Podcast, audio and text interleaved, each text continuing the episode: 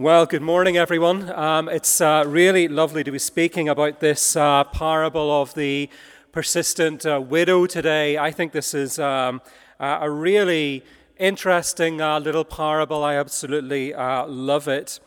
Um, I think the first thing we probably need to know about it before we get into it in a bit of depth is just um, exactly how the sort of administration of justice and courts uh, worked in those days. So we have this widow uh, going to court, going to see the judge.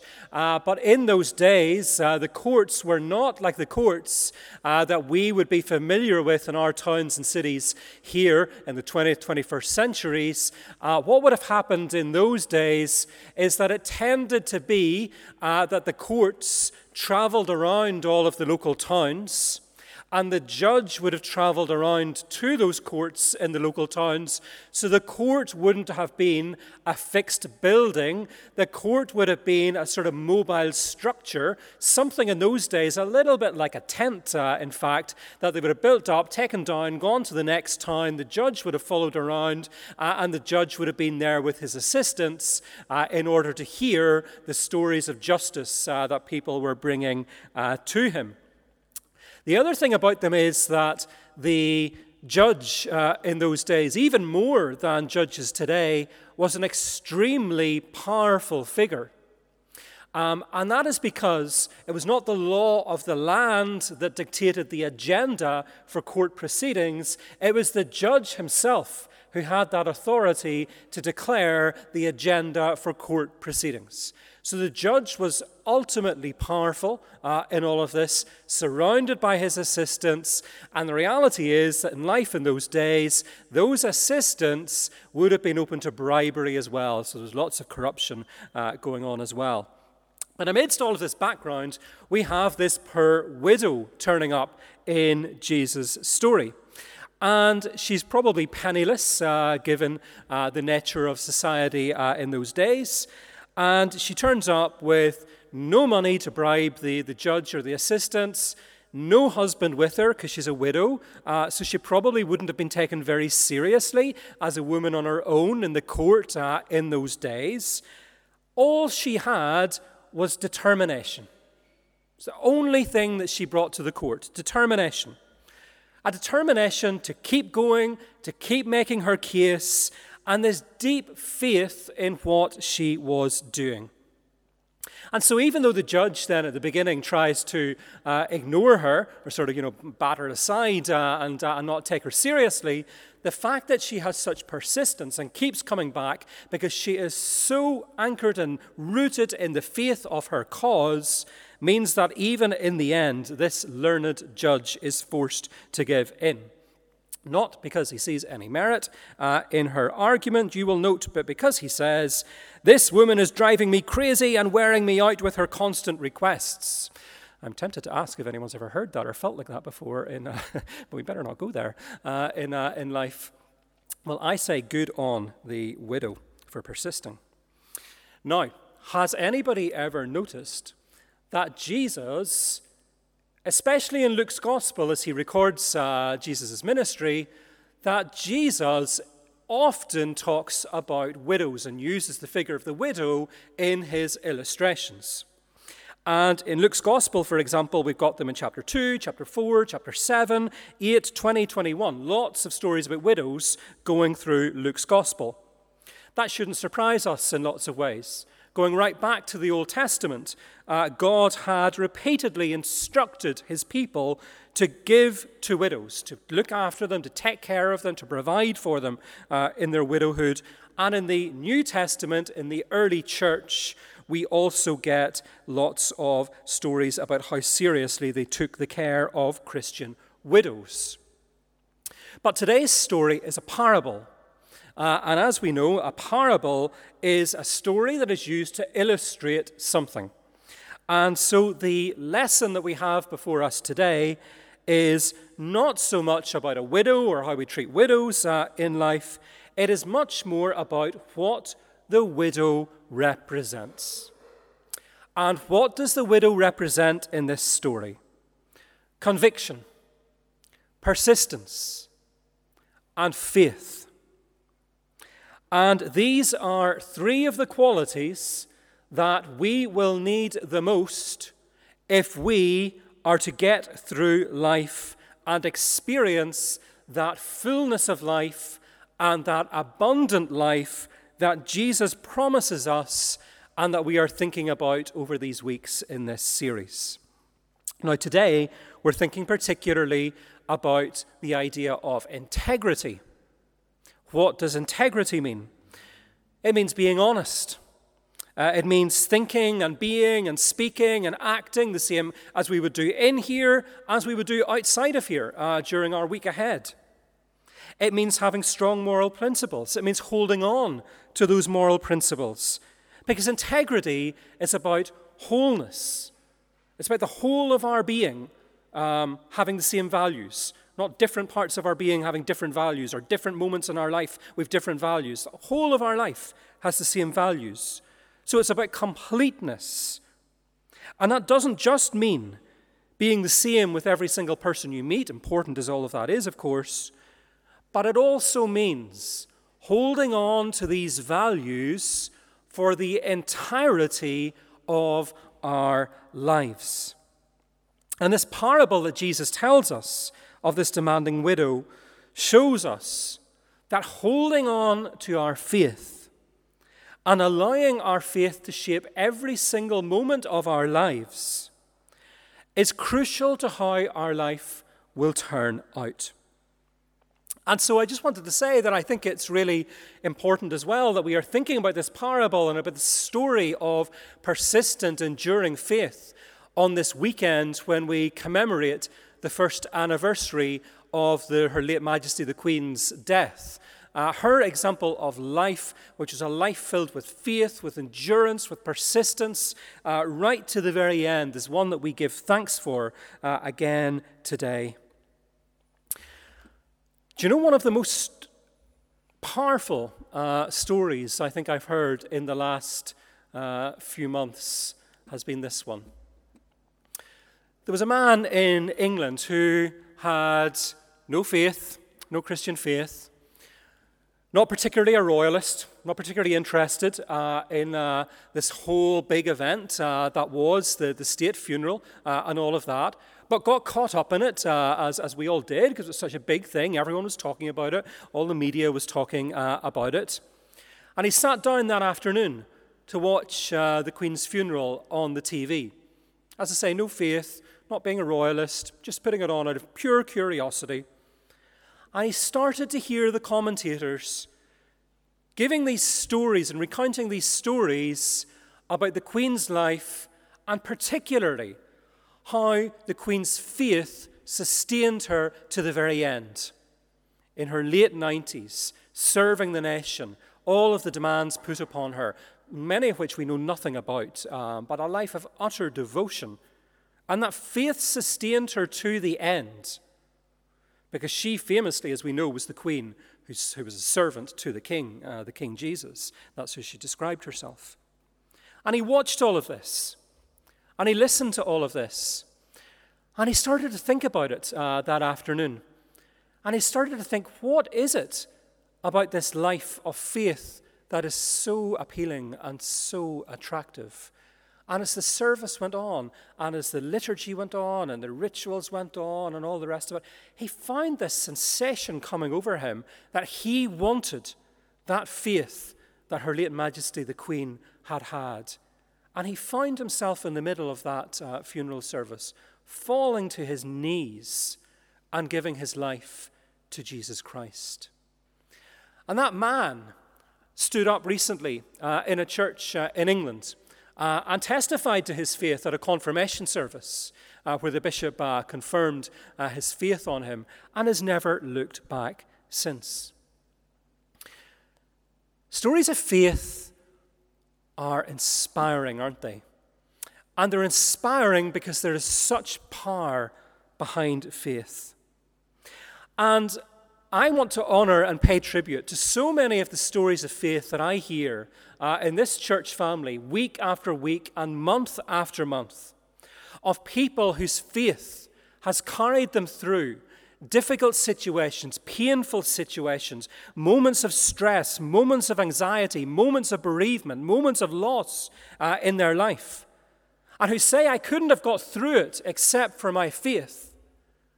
And why do they tell the story? They tell the story to give honor and praise to God first and foremost. But they tell these stories to encourage the rest of us in our faith as well, because we'll all go through these things from time to time in our lives. And they all remind us, and sometimes we need to be reminded, that with faith in God, in the end, all will be well. And that's why this church community is so important. And that is why it is so important uh, that we are here, that we are parts of groups, that we take part in the discipleship of this community.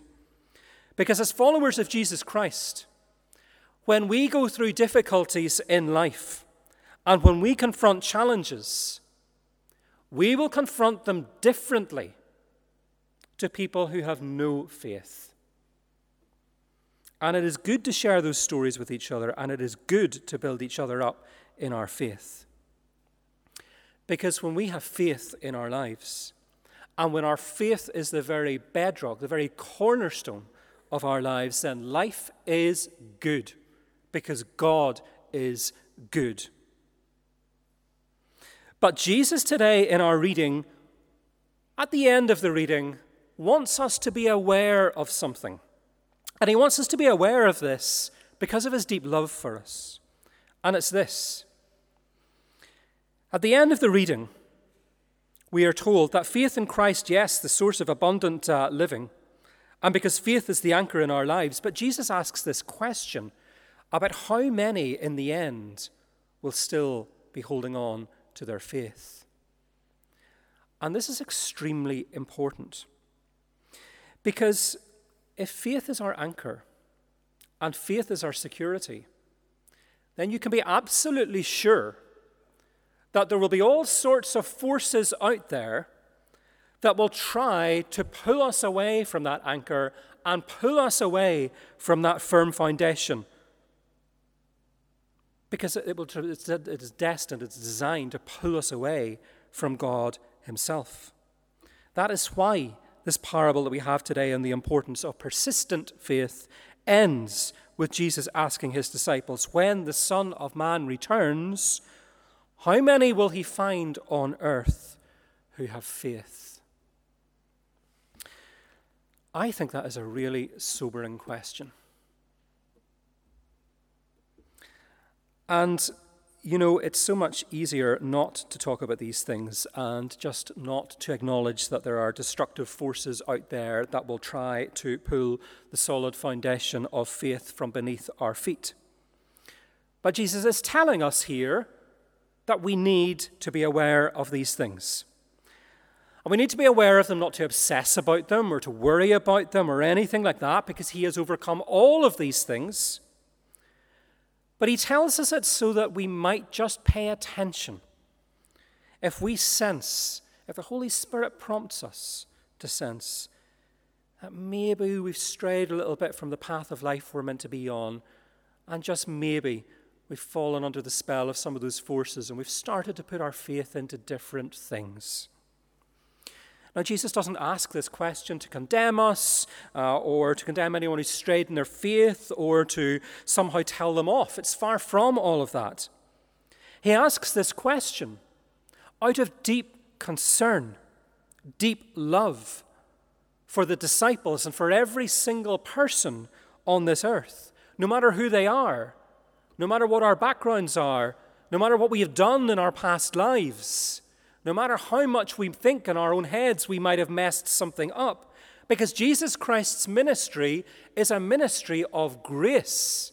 It is a ministry of open arms. It's a ministry of wanting to ensure that everyone knows that they can turn to Him and turn back to Him and to know that they will be embraced. He will not reject anyone who turns to him or turns back to him. So, why is this question that he asks so important? Well, it is literally a matter of life and death. That's why it's important. Because the truth is that there will be a final day for every single one of us here, and every single one of us in this city, and every single one of us in this nation and this world.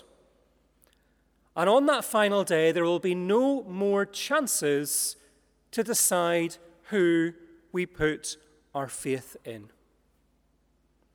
That day will arrive either when Jesus returns to the earth or when our earthly bodies decay and decease, at which point our very souls will rest until the day of resurrection. The result will be exactly the same. The Bible is crystal clear that whether we depart this earth before Christ's second coming or at that time of Christ's second coming, Christ will return to judge the living and the dead. And the Bible is equally clear that it is by faith in Christ that we are saved. Not good deeds, not being a good person, not turning up to church every single Sunday, not by how much we put in the collection plate, but by faith in Jesus Christ. Faith that He is the Son of God. Faith that He has died in our place. Faith that He has paid the price for all of our wrongdoing. Faith that He has passed through the shadow of the valley of death and into heaven, where He sits alive at the right hand of the Father. And faith that for all of us who believe, that our death is defeated too, and we also shall pass through death and into eternal life. That's why it's so important that he asks that question about faith. It's literally a matter of life and death.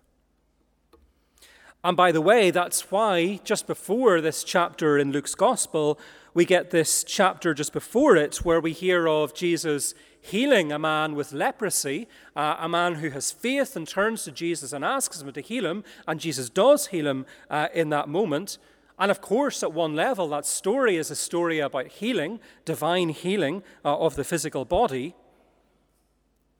But every healing, every act of healing, in those days as today, is a sign to us, a reminder to us that through faith in Christ, all of us will exchange our mortal bodies in this life and will be resurrected through new bodies to everlasting life, where there is no more sickness and no more pain and no more disease and no more death.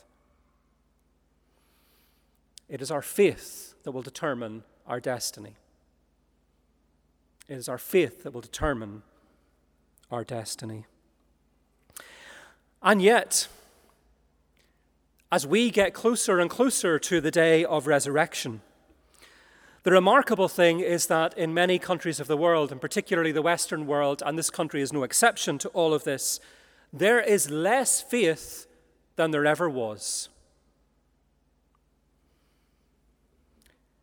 So when Jesus asks of the disciples, when the Son of Man returns, how many will he find on earth who have faith? It's not just a question of a rhetorical question that he's asking them because he knows the answer.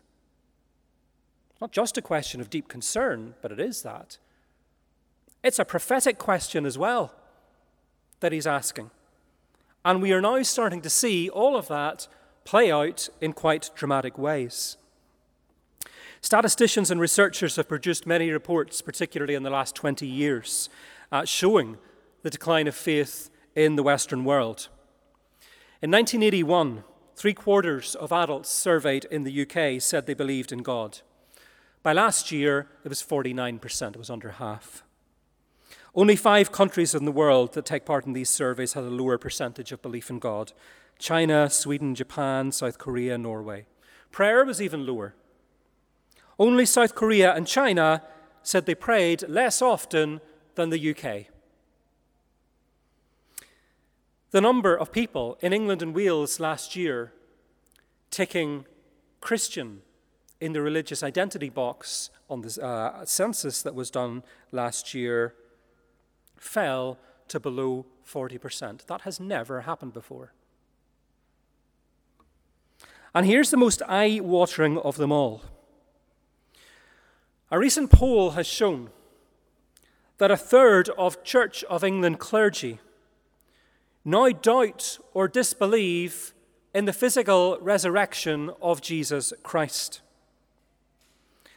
And only half of clergy in the Church of England, in a recent survey, believe that faith in Christ is the only route to salvation.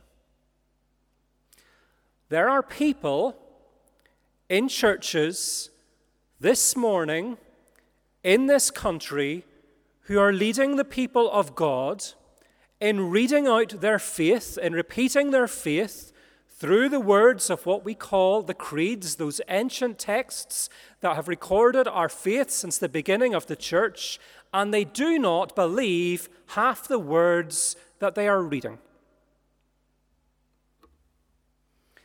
This is clearly a huge concern and it has and will have many repercussions for some sections of the church in the years ahead. But the Lord will deal with all of that.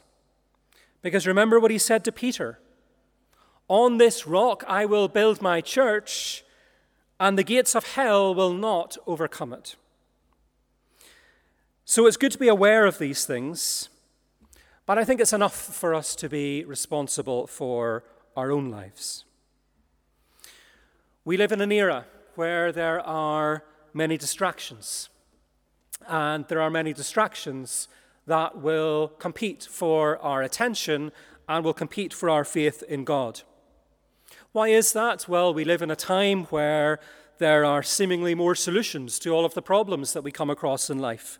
Medical advances, scientific discoveries, technology, advanced welfare systems, these are all good things when used correctly. But no amount of faith in these things will ever give our souls the assurance that our eternal destiny is secure. Now, sometimes it takes a life changing situation for us to wake up to these realities and to seek God more. And sometimes that can be something in our own individual life where some great event uh, happens uh, in our life and it just forces us to turn back to God uh, in faith. And sometimes it happens at a more collective level.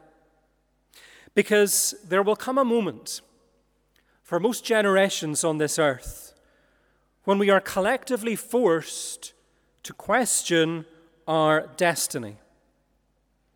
And the great pandemic that we lived through was one such moment, a potential moment of awakening.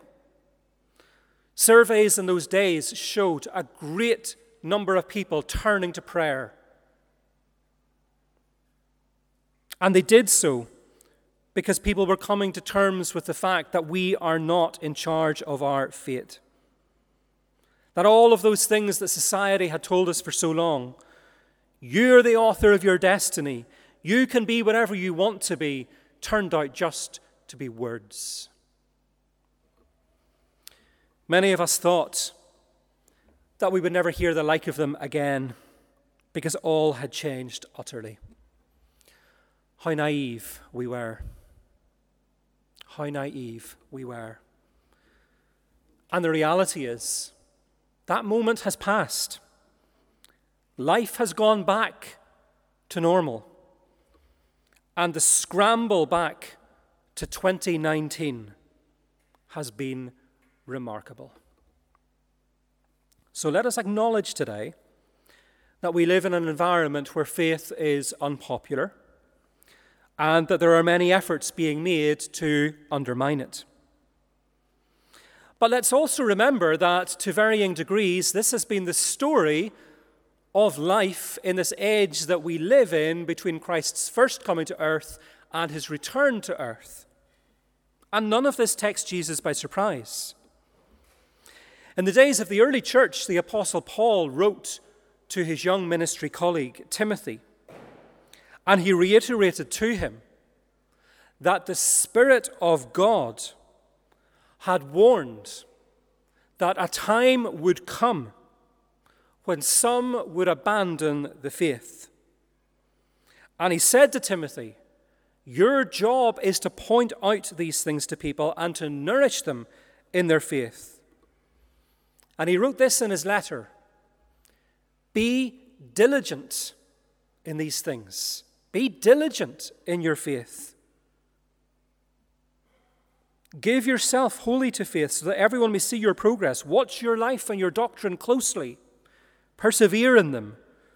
Because if you do, you will save both yourself and those who listen to you. Be vigilant. But be vigilant about what in particular? Well, here are some examples that are given. He says, Have nothing to do with godless myths and old wives' tales Rather, train yourself to be godly.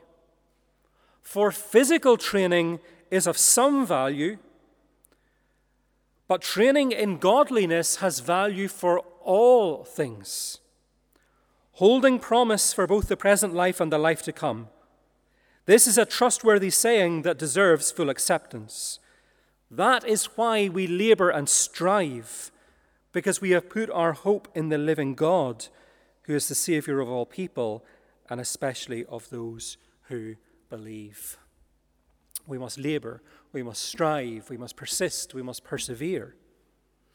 And we must hold on to the fact that Jesus Christ, yesterday, today, and forever, is our Saviour. And we are to put our faith in Him, and we are to put our hope in Him and Him alone, and not in what the Bible calls these godless myths and old wives' tales. The equivalent today could be many things.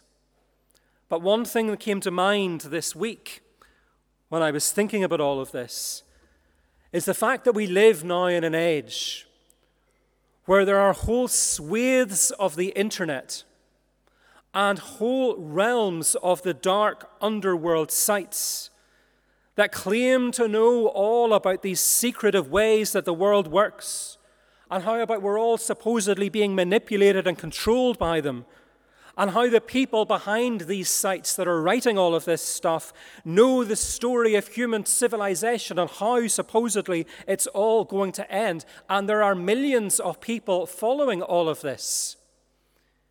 If you are following all of this stuff because you think it is giving you the answers to your life, be very, very careful because you might just have put your faith in it. And it will not rescue you from anything. It is best to ignore this stuff because we are those who have put our hope in the living God, who is the Savior of all people.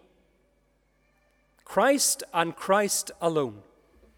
So we need to remain faithful, and we need to remain faithful because when Jesus Christ returns to this earth, he must find faith in us.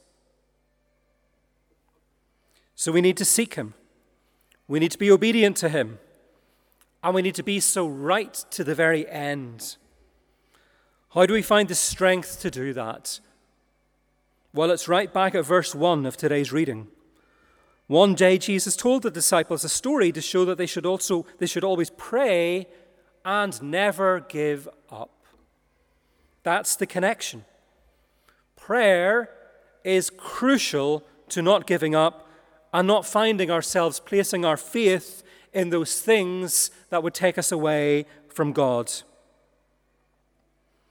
In the chapter before this parable, Luke 17 and verse 37, Jesus describes society like this. He says society is like a rotten corpse, and there are all these vultures that gather around it. What's he saying there? Well, if you imagine a rotten corpse at the side of the road, the stench that it gives off, the fact that it attracts uh, all of these um, uh, vultures, uh, etc. He's saying there, if that's like society, society, the atmosphere in society is being slowly but increasingly polluted. And the atmosphere in which we live is one in which it can affect our spiritual lives if we aren't careful.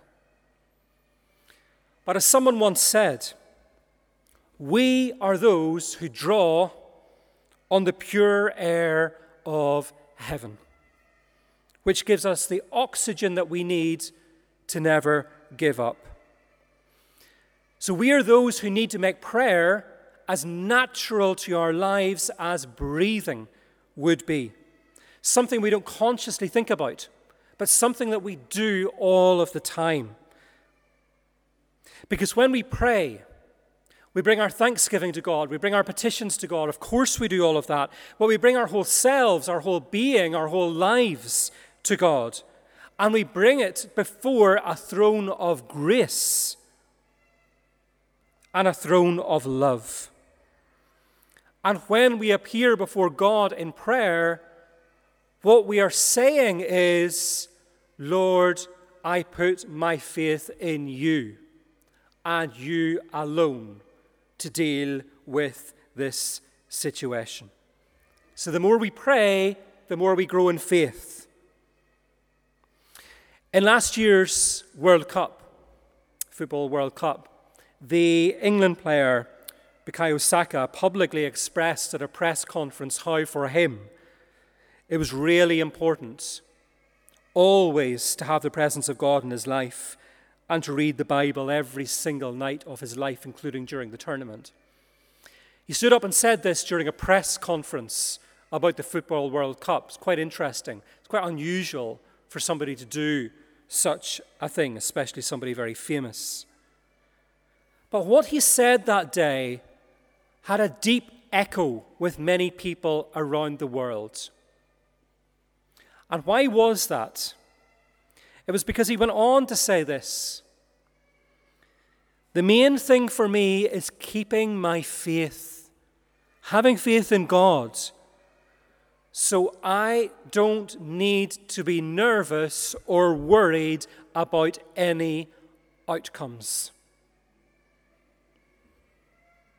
When we have put our faith in Christ, we don't need to worry about any outcomes because the outcome is assured. The outcome is given for us. We know how the story will end. Because God so loved the world that he gave his one and only Son so that in the end, everyone, everyone who believes in him will not perish but will have everlasting life. But for those who do not believe in him, the word perish is there. It is good to check from time to time in the state of our faith because it is a matter of life and death. And Jesus Christ came to this earth and died for us in this earth and rose again for us so that we, none of us, would know that our lives would end in death. That's why it's so important to remind ourselves of why we cling on to our faith. It is the only route to eternal life. So let's recommit our faith in Christ today. Let's have today to be a day when we are refreshed and we are re energized in that wonderful promise that Jesus made to his disciples. And it also applies today when he said this The Father himself loves you dearly because you love me and because you believe, you have faith that I have come from God. I have told you all of this so that you may have peace in me. And I want to say this next part with some sense of fear and trepidation, as I did at the first service. But I say it, and I share with you that I say it because the Lord woke me in the early hours of the morning one day this week and told me to say it. So there are people here who need to hear this. It is a message for us. If you haven't put your faith in Jesus Christ. What are you waiting for? What are you waiting for? Because we've had our warnings. We've had our wake up call. Jesus is coming back. It could be in two centuries. It could be in two weeks. It could be two minutes from now. What are you waiting for? Why would you gamble with the most precious gift that He has given you? Your very life. When the Son of Man returns, how many on earth will He find who have faith? May it be many. May it be every single one of us in this room today. May it be every single person that you pray for to come to faith.